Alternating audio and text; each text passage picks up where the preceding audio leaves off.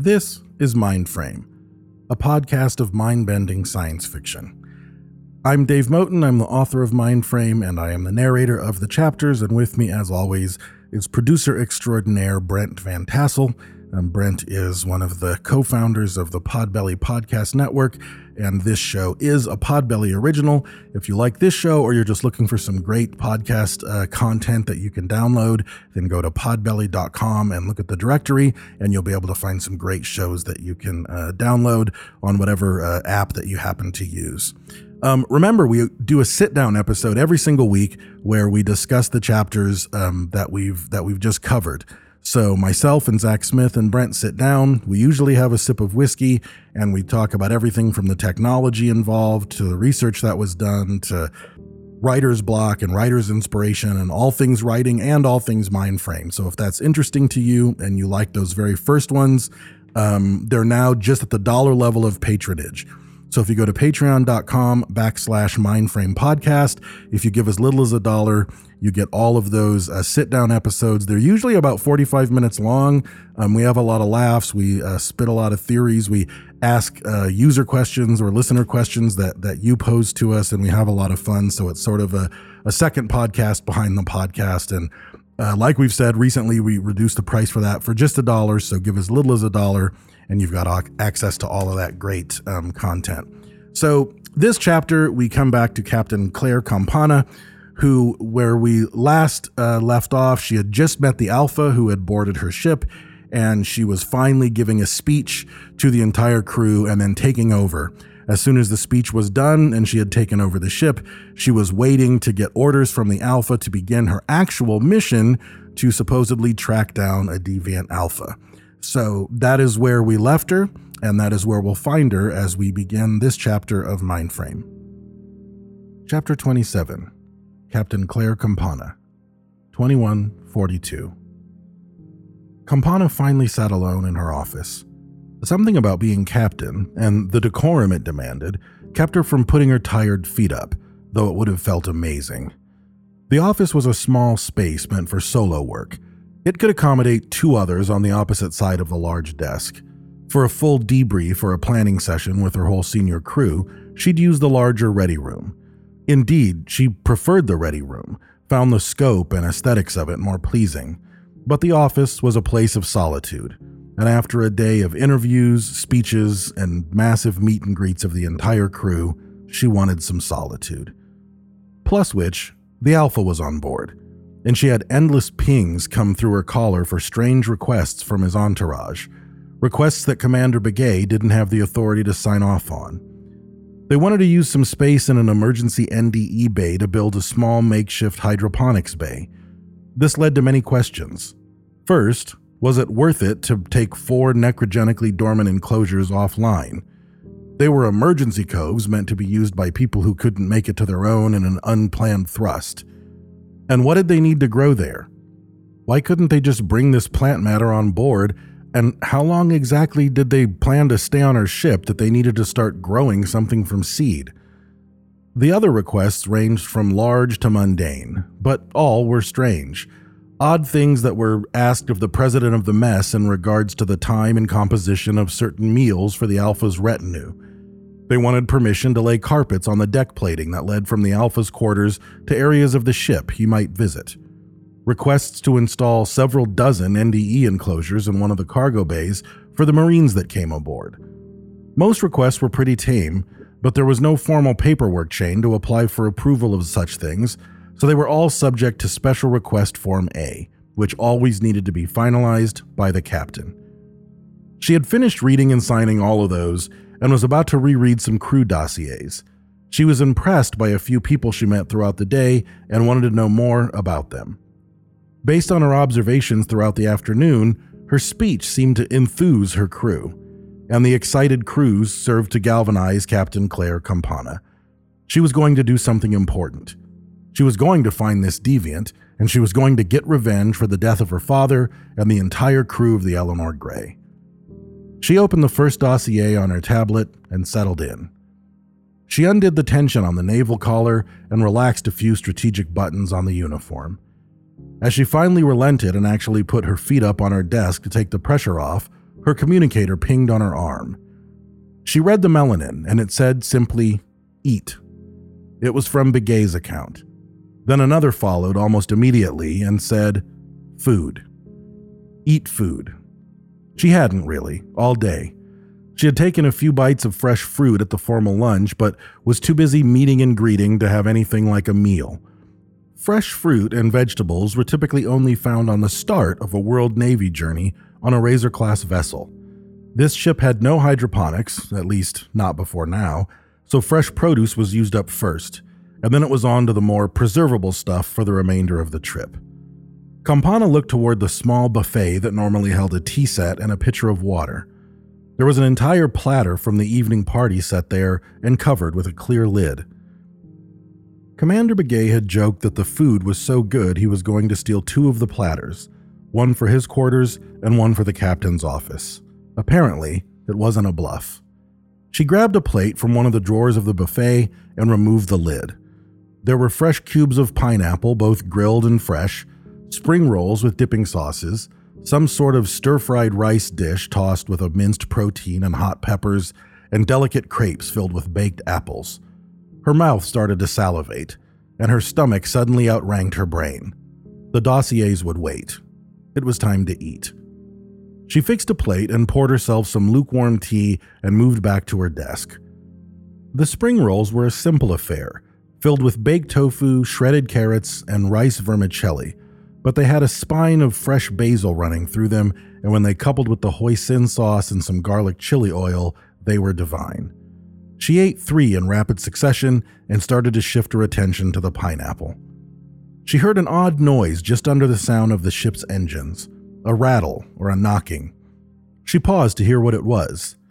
She was new to the Eleanor Gray, so it could be a sound that just happened in her office from time to time when the old dame settled in at a certain speed. She heard it again, and she realized it was coming from her door. Someone was knocking at the door. Whoever it was didn't use the bell on the door or their own communicator, and with a handful of civilians on the ship, it made her a bit concerned about deviance and security. Her feet instantly met the deck again, and Campana opened the desk drawer that held her sidearm. She disabled the safety and set it on the table, covering it up with her cloth napkin. Finally, she rested her hand on her teacup so it was only a few inches away. She activated the door's communicator and said, Come. The door slid open, and the Alpha stood in the frame. His head was down, and one hand was behind his back. The other was raised high above his head and was doing the knocking. It was an odd posture, reminiscent of a child knocking to see if a friend could come out and play. Campana immediately stood up and started to tighten her collar. She did a mental inventory of which of her buttons she had relaxed, but Alpha walked in holding a handout in a calming gesture. Relax, Claire. Or, at ease, at ease. As you were, as they say. He took in the room and saw the food on Campana's desk. Look at me. Bad timing. You poor dear. You get one chance to take a meal today, and a member of WorldGov comes in and takes a shit all over it. I will leave, and we can. No, no, sir, by all means, please have a seat. Ah, ah, the Alpha said. You first. I will stay, Claire, but only if you sit and relax and eat your dinner. And keep your buttons loose and kick up your feet, and please don't shoot me. His smile unfurled a part of her that was tight as a rope. His eyes, the lines of his face, when they wanted you to relax, apparently you relaxed. May I call you Claire, or does the informality rub against you? He said, rubbing his fists together like two stones in a mill. That is fine, sir. What should I call you? I'd say just don't call me late for dinner, but I am a bit late for dinner, aren't I? I'm sorry, sir. I didn't think to. Have you eaten? Can I get you a plate? You can tell me where they are. The rest, I think I can handle. Oh, and please don't call me sir. I am not a sir. These are not naval blacks that I wear. I don't outrank you. It just happens to be the case that everyone who does outrank you has given you standing orders to do what I say. Plus, this is not that. Thank you for the carpets in the hallways. My feet get mighty cold on that alien metal. As he spoke, he filled up a dish for himself. He took just a bowl of the stir fried rice and some water. She looked down at his feet and saw that the soles were dirty and he had no shoes. What brings you here, Alpha? I suspect it is the very same thing that brought you here a long day, coupled with a lack of calories and a brain that's on fire. No sleep for creatures such as us. Now, you need to substitute your own deep burning need for revenge with this old man's penchant for walks at night, but otherwise, I think we're both up for the same reason. Your commander pointed me in your direction. I knew his grandfather, I think. It occurs to me just now that the man murdered and ate a dog once. Can you murder a dog? Murder most foul? Or is that if you murder a chicken? he asked, and squished his head back with a huge smile as if he were laughing at his odd joke on the inside. He sat. His age was completely indeterminate. He could have been 40 or 90 or nowhere in between. Claire suddenly realized how many things the brain tracks to determine age skin health, posture, clarity of voice, wrinkles, hand health, tautness of arms, some sort of sparkle in the eye, hairlines, something about the neck and the roundness of a nose. One of these individual elements might seem to be over a hundred years old on the Alpha, but three more might seem to be in their late 20s or early 30s. She wondered if his faux youth was an alien tech that only WorldGov Enclave members had access to, so they could have more substantial ruling years. But no, the leaders lived and died with the frequency of everyone else. And when she tried to tell age through his eyes, he smiled again and rolled his eyes in his head like a clown. Claire asked, While we're both here, did you want to conduct any particular business this evening? For instance, I need to be debriefed on the details of the mission, and I need to be anchored to my framer. The Alpha slid a large bite of rice into his mouth and talked through his other cheek. These things will come when they come. You already have a unique bond with your framer due to your father's connection there, so the anchoring isn't a priority. Plus, she's coming a little unraveled at the moment. She needs to work back through a few things before she can be used as a framer. One of mine will take on that task for your ship should you need it. As for the debrief, we need to get to our destination first. Claire thought about all of the myriad reports she'd gotten this evening, but none of them were about her framer, Josephine, being offline. And where exactly was their destination? This was as far from naval protocol for a mission as she could possibly imagine. And where is our destination? Claire asked. The Alpha chewed his rice and swallowed. His eyes smiled, and he started to sing, Adrastea, Aitne, Amalthea, Ananke. It was an old, challenging children's song that girls would typically memorize and sing to each other as they did increasingly more rapid jump roping on a playground. The lyrics were simply the names of the moons of Jupiter. There were well over 90 now discovered, but the old song was written when Jupiter was thought to have only 81 moons. The lyrics were apparently set as part of oral tradition, and scientific discoveries didn't trump that. In spite of the desire to make him stop singing and have him simply answer the question, Claire couldn't help but follow along with the song in her head. She remembered singing this very song and jumping rope very quickly in the Zona Rosa where she grew up. She would often have sleepovers at Maria Valenzuela's house where her friend's father would barbecue. The food was amazing, but always tasted like absence. The void where her own father should be, instead of trampsing around in the stars. Alpha set his bowl down and continued singing and rose in intensity. He started to mime the work of swinging double Dutch jump ropes until he said, Euporie, Europa, Eurydome, Ganymede. And with Ganymede, he made a crashing sound and lost the pretend ropes. His own body went limp in a wiggle to indicate someone had fallen, but it was great fun, and he was laughing. Surprisingly, Claire laughed at this herself. It wasn't just mime work, it was memory. She saw young Maria fall while she and another neighbor girl laughed, and Claire desperately tried to catch her breath on the grass. She laughed and shook slightly and had to force herself back into the room with Alpha. Eat, Alpha said. Food. He picked his bowl back up to continue. Claire started on a crepe. She didn't know what to do with herself. This man's presence both wound Claire up with an intense stress and set her unprofessionally at ease simultaneously. So, Ganymede? she asked. Ganymede, he said, winking and poking at her with his spoon. What's there? People, science stations, Jupiter, the past, the present, the truth, a moment in time, the gray, the lariat, a sinister turn, a woman walking through walls. The windup, he said, miming a ball in his hand and then slow motion pitching. It'll really be something. How long before we can do an NDE burn? The sudden shift from nonsense to clarity in the Alpha's words snapped Claire back to the conversation. She said, We've got a couple more days' ground to cover. We have to reach minimum safe distance from Akunga. The radiation and other EM artifacts from the NDE can cause havoc with sensitive systems and calibrations being done. I'd say 38 hours. We still need the permanent roster of your people so we can make sure everyone has an NDE cove. It's not unusual that even a badass Marine has some physical fault that will kill him in an NDE. So we need to see medical files to make sure everyone can withstand the demands of such high speed travel.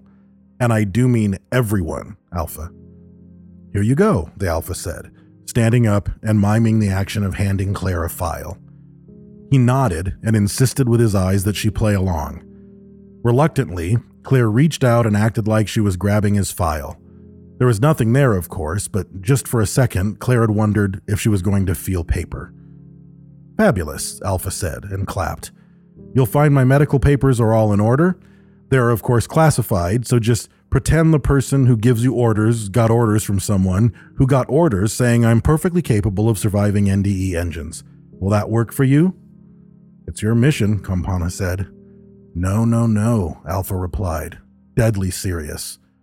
All the parts of him that seemed old were suddenly in the spotlight. This is all the bullshit, Clarabelle Campana. There is but one mission, one decision, and it will be yours, right? There, he said, pointing out towards the CIC. At the head of the spear. The lariat is closing, he said. He scooped more rice into his bowl tossed a square of pineapple in his mouth, and walked out of the office with his white robes blowing behind him. Finally, there was something other than pain. There was a stable restoration that the body finally and begrudgingly allowed. By the time she felt it, the rejuvenation had made it to her bones. They were no longer splintered and laid flat by the merciless force of deceleration. The bones were returning to their own mostly round shapes and the NDE was filling them now with marrow. Muscles were being knit back together in the string like patterns that let them contract. Her organs must have already been dealt with because there was nothing to feel there. Her skin was alive with a billion pinpricks, but her training told her that that was exactly what she should feel. She had no concept of time as this regeneration occurred, but once her hair follicles were burning and her eyes were going round and being filled with glorious fluid again, her pain had downgraded to aches. She had a splitting headache, a bone still mending a fracture.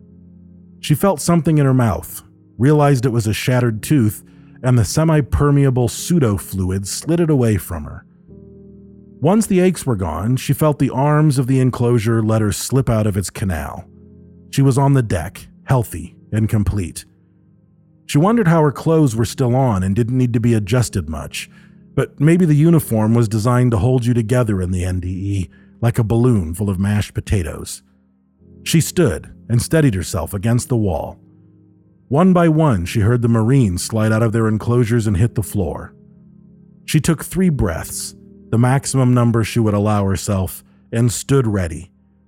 She remembered the footage of her father falling out of this exact same chamber she wondered if any of his cells or DNA were used by the machine to put her back on the mend. They must have been. She just lost a tooth in there, but all her teeth were present. The cove must have broken down the tooth and bones and skin to elemental servings and reused them the next time. Perhaps the healing of the chamber merged her bio stuff with that of her father, and the lineage of captains before him, bringing them even closer than kinship or a shared command. As she rounded the framing chamber, the Marines stumbled to their feet one by one and saluted. The final was the tall Pakistani head of security, Major Deshpande. He weathered it well and tried to present himself as if nothing odd had occurred lately, much less his body being in a constant state of distress and repair, the forces of acceleration versus regeneration. He said simply, Captain, and that one word meant infinitely more than a rank in the World Navy. It meant everything is fine. The Marine had her back, and this was normal. Campana followed the ghost of her father out of the framing chambers hall. Standard procedure meant she had to salute everyone coming out of their coves on the way to the CIC. She had done so with the Marines and was now in the officers' NDE hall, saluting them each and helping them to their feet.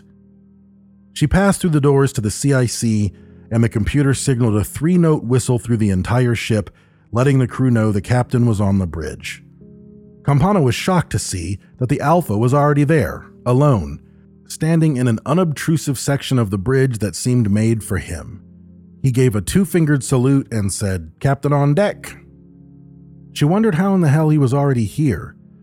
His NDE chambers were much farther away than hers, and hers were programmed to heal and release the captain first. Either his rank in WorldGov healed and released him first, or he was somehow capable of restoration rapid enough that he simply beat her to the bridge. Within minutes, all stations were manned by the bridge crew. They were alert and showed no signs of pain, distress, or complication. All stations report, Campana said, standing at her station near her chair.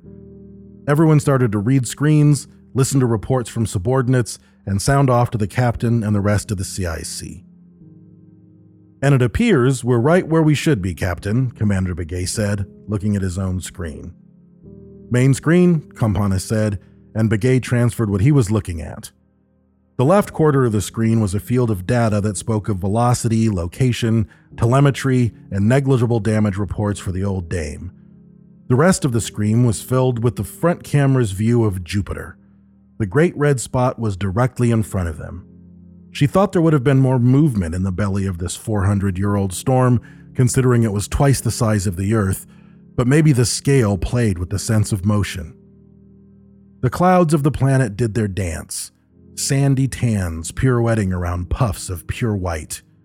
It looked like Saharan dunes twisted by deep blue streams, and at times the shapes had depth and prescience, as if God were a sculptor and the incessant clash of gases were his stone. And then she realized some of it wasn't gas, but oceans of liquid hydrogen larger than her home world. Jupiter, its scale and age and scope made Claire feel foolishly small, and maybe that was the exact thing she should be feeling. Hanging lazily in the sky to the right of the planet was a massive moon, larger than the planet Mercury. That was their destination, Ganymede.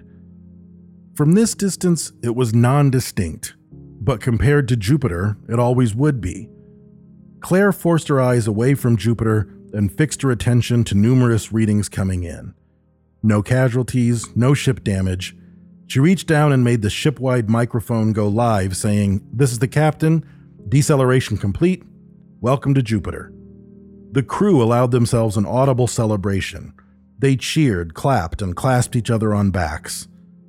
For most, this was their first NDE jump aside from training runs. Alpha strolled directly in front of the view screen. He said, Helm, I would very much like to go there, tapping the image of Ganymede on the viewer. At 1700 hours, they were finally in orbit around Ganymede. Campana had spent a decent portion of the afternoon reading over communication transcripts and talking to people. Every mining ship, habitat, and science station in orbit around Jupiter or housed in the moons had hailed them. It was part of the protocol, of course, but Life was also very boring in space. A celebrity ship arriving in the neighborhood must have stirred up a hornet's nest of local gossip. Claire was shocked to find just how many people were out here. A hundred thousand or more, she would guess. Multiple cities on Europa, Callisto, and Ganymede, orbital science stations observing Jupiter and the moons, a small shipyard for local vehicles, mining habitats loading cargo haulers for short and long range transport jobs. If Earth were suddenly eradicated, the human race would live on right here around Jupiter.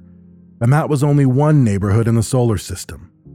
She knew all this already, of course, but knowing it academically and talking to the people without communications lag were two different things. Just like the schism of knowing Jupiter had a great red spot and seeing it with your naked eye out of the porthole in the captain's quarters over lunch. On the bridge, Commander Begay said, We're nearing position, Captain, indicating a location on Ganymede they were supposed to fly over. The captain started to respond in naval tradition to let Begay know his information was successfully imparted, but the Alpha interrupted. He had never left the bridge all day, pacing around in the edges of the space where he couldn't get in anyone's way. He looked like a child entertaining himself more than someone bored by waiting. He said, Captain, can you have everyone leave the bridge, please? Perhaps give an order that anyone with sensors leave their station as well. This is between you and me and the ghosts who die by fire. Bridge crew, you are relieved of your stations. You are all on standby. Inform your replacements that they are relieved as well. Report to my ready room so you're very close should you be needed. Begay, ring the mess and get some dinner served in there. See to it that everyone on the ship who is monitoring a scanner redirect away from Ganymede until further notice. Aye, Captain, Begay said as the crew filtered into Campana's ready room and off the bridge. The Alpha gave a nod to his people, and they all entered the lift and vacated the CIC. The Alpha sang the words, I think we're alone now. But Campana didn't know the tune. Captain, if you would humor me and scan the following coordinates. She held up a finger for him to pause and she checked the ship's systems. When the last of the sensor monitors was powered down in engineering, she dropped her finger and nodded. Alpha read the coordinates and she scanned them using the interface on her captain's chair. Sensors picked up a habitat structure.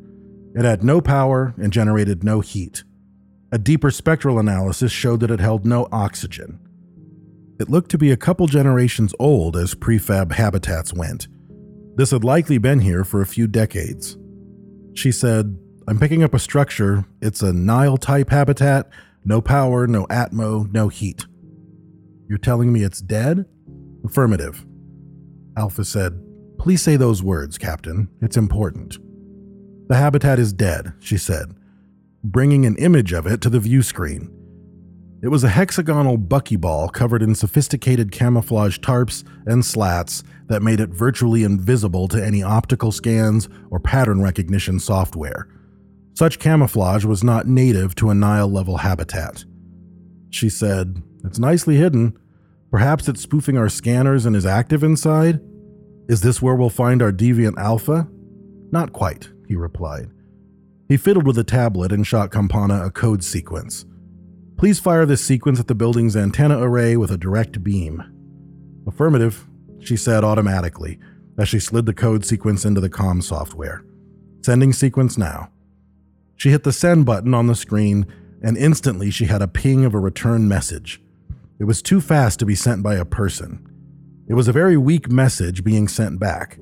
The ship still detected no power, so it must have been a battery array too small for the old dame's sensors to read. The message sent back on repeat five times. Each time the signal strength was cut by about half. On the sixth attempt, she assumed the power source died. Message received, she said. It appears to be encrypted. Here is the decrypt, the Alpha said. I would suggest waiting a while and then letting your crew come back to work. But maybe don't let him see any of what you just saw. Campana said, If this is a distress call, even of a dead habitat, I'm required to report it to all nearby ships and stations at once. This is not that, Clarabelle. I'm truly sorry for what you're about to see, though I'm happy to welcome you away from the world of black and white and into the world of gray. The Alpha strode to the lift and got on board, indicating his work here was done for the moment. Claire locked all the recent data down with captain level clearance. She waited until the curvature of Ganymede made any readings on this habitat become impossible, and she let the crew come back to work. She relieved herself for the night watch and returned to her quarters. She sat in the sauna for a moment to let the heat do its thing on her capillaries took a water shower since they were generating gravity, and then poured herself a wine. Claire didn't know why, but she assumed whatever this file was, it would be upsetting, strange, or somehow realign her perceptions. She was dancing with the Alpha now. She loaded the message on the main screen in her receiving quarters. The housing on a Razor class was small, but as with most naval ships, the captain's quarters were always capable of having guests and therefore roomy. She relaxed, took a sip of wine, and examined the message. It was a video file with audio. A blip of data, really. The power drain for the system down there wasn't due to the size of the file, but the type of tight beam it was firing. She used Alpha's decrypt, and it became an active file. She thought of the video of her father just before the Eleanor Gray had burned. She wasn't ready to watch that. Her stomach felt heavy. Maybe she wasn't ready to watch this either. Maybe she wasn't ready to be captain, to call the big shots. The video said it was only 9 minutes and 21 seconds long. Thoughts of the Habitat's crew all being dead came into her head, and she took a large drink of wine to prepare. She didn't know what the video had to do with a deviant messenger, but she hit the triangular play button and sat back. Based on the writing in the corners of the heads up display, Campana saw that this was dashcam footage from an M34 short fin all terrain vehicle. That was a ground vehicle typical of the era of a Nile type habitat. They were tough as nails and still in service throughout the solar system. This M34 was parked in the docking and cargo area of the habitat when the footage was shot. The video started out about as bad as she figured it could get. Huddled in a cluster, center frame, was a group of about 40 people. Roughly half of them were male adults, a quarter were female adults, and a quarter were children ranging from 3 to late teens. They wore a motley of civilian dress, not part of any science directive or WorldGov group. Most had empty holsters, and many looked as if they were in a fight recently, eyes swollen shut from melee, arms in splints, bloodied bandages covering more serious wounds. People were frantically talking, but the microphone only picked up a garble through the door and window of the M34. A woman was yelling toward someone off camera. She was furious with anger and loud enough that the microphone finally picked her up. That you were stupid or corrupt but I never thought that you were fucking cowards. Monsters. This has to be against every oath you've ever taken to protect. And suddenly, from left of the camera, beam weapons ripped into the bundle of people. They sliced holes right through their bodies, tore limbs off of torsos. It was sudden, permanent, and ghastly. The only saving grace was that it was incredibly quick and the children didn't suffer for long. What was left was now a slag of human bodies with the most important animus now drifting through the air on a mist of superheated blood. Five World Navy Marines came into the frame in a firing line formation to inspect the bodies. One took off his helmet and threw up. Someone gave an order a few minutes later, and everyone took their helmets off. A sixth and seventh Marine entered the frame. A major was talking to the person giving the Marines their orders out of frame. The major took his own helmet off and was close to the camera. He looked Chinese and was pale and sweating. He had the weight of combat hanging on him as if he had just finished a hard fight. He also looked disturbed by what they just did. A man in a World Navy combat spacesuit came into frame and patted him on the back. His own helmet was tucked under his arm. The helmet and collar of the spacesuit showed a captain's rank. Eventually, he turned to where the camera could see him. It was a young Bill Campana. He wore his captain's pips, but it looked like this was a few years before he'd have taken the helm of the old dame. Claire dropped her wine glass on the carpet. What did she just watch? Her father just slaughtered civilians? They must have been deviants, obviously, but killing them was against any kind of law she could imagine. And the children. He was the only one who looked relaxed in the wake of this. He held a hardened tablet that looked native to the habitat. He did something on its controls as he put his helmet back on, and then used the controls on his wrist to magnetize his boots for support. The doors cracked open and then swung with a burst as all the air swam from the dome and into the thin atmosphere of Ganymede. The Marines gasped and struggled to find their helmets. Two managed to get theirs back on, but Claire's dad shot them one at a time with a beam rifle. It sliced through their torsion skirt as easily as it did the children. He cut through their torso with one beam and then fired a second beam directly into their faces. The ease with which this beam destroyed human flesh was one reason these weapons were illegal and only used by Black Ops teams. Once the Marines were all dead, he holstered his rifle on his back and used the tablet to swing the doors shut again. As the two massive doors slowly slid themselves sealed, he walked out to the surface of the moon alone. He activated his comm unit and spoke, looking to the heavens, to whatever savage admiral had given him these orders and planned to pick him up after they were complete. The doors closed, leaving him outside. The footage ran for another seven minutes before the motion sensors on the M34 realized everyone in front of the camera had been murdered and there was no more reason to record. So, this is not that, and things are not as they seem for poor Captain Campana, who has just watched disturbing video. So, uh, give us another more couple chapters more, and we'll loop back around and see what's going on and what the reaction is uh, to seeing this video. But in the meantime, if you like um, my writing, you can go to uh, mindframepodcast.com go into the merchandise store and you can find my book 181 pine. And you can also find the fiction of zach smith who helps us with the sit down episodes as well as all kinds of really cool merch t-shirts all sorts of stuff. Uh, we've been sort of um, brent has as producer extraordinaire. He's been uh, upping the hustle game for uh, gifts and stuff to our patrons. So if you are a patron, you should be getting some cool stuff in the mail at some point soon. But um, go go check it out. Go to the the the shop, and you'll find some good stuff. And as always, you can support us on patreon.com slash mindframe podcast. Um, if you go to uh, Podbelly, um, you can find some other great shows such as Art and Jacob Do America and Robots for Eyes. They're both really good shows uh, that you can check out. Um, you can also check out our other podcast that myself and Brent and my friend Brad do, which is called the Sofa King Podcast. It is definitely not safe for work, but we research topics that our listeners propose. We tell a lot of uh, off color jokes and uh, inform you about whatever it is from serial killers to corporations to to cryptids we cover it so might be something worth a listen to um, one of the best ways that you can support us in spite of anything else um, and it's completely free is to just use the social media power, your social media powers, leverage them in our favor. Give us a like, give us a share, give us a retweet. It really means a lot. Just having other people in your circle. I mean, you've got friends that have the same taste as you, etc. When you share this information, they now like it, they dive into it. It gives us a, another listener, and that's really how podcasts grow organically. Um, so we'd really appreciate it. So you can find us on Facebook at Mindframe Podcast. You can find us on Twitter at Mindframe Pod, and you can find us on Instagram Instagram um, at uh, the Mindframe Podcast. So uh, give us a share, give us a like, um, interact with us there, ask us questions.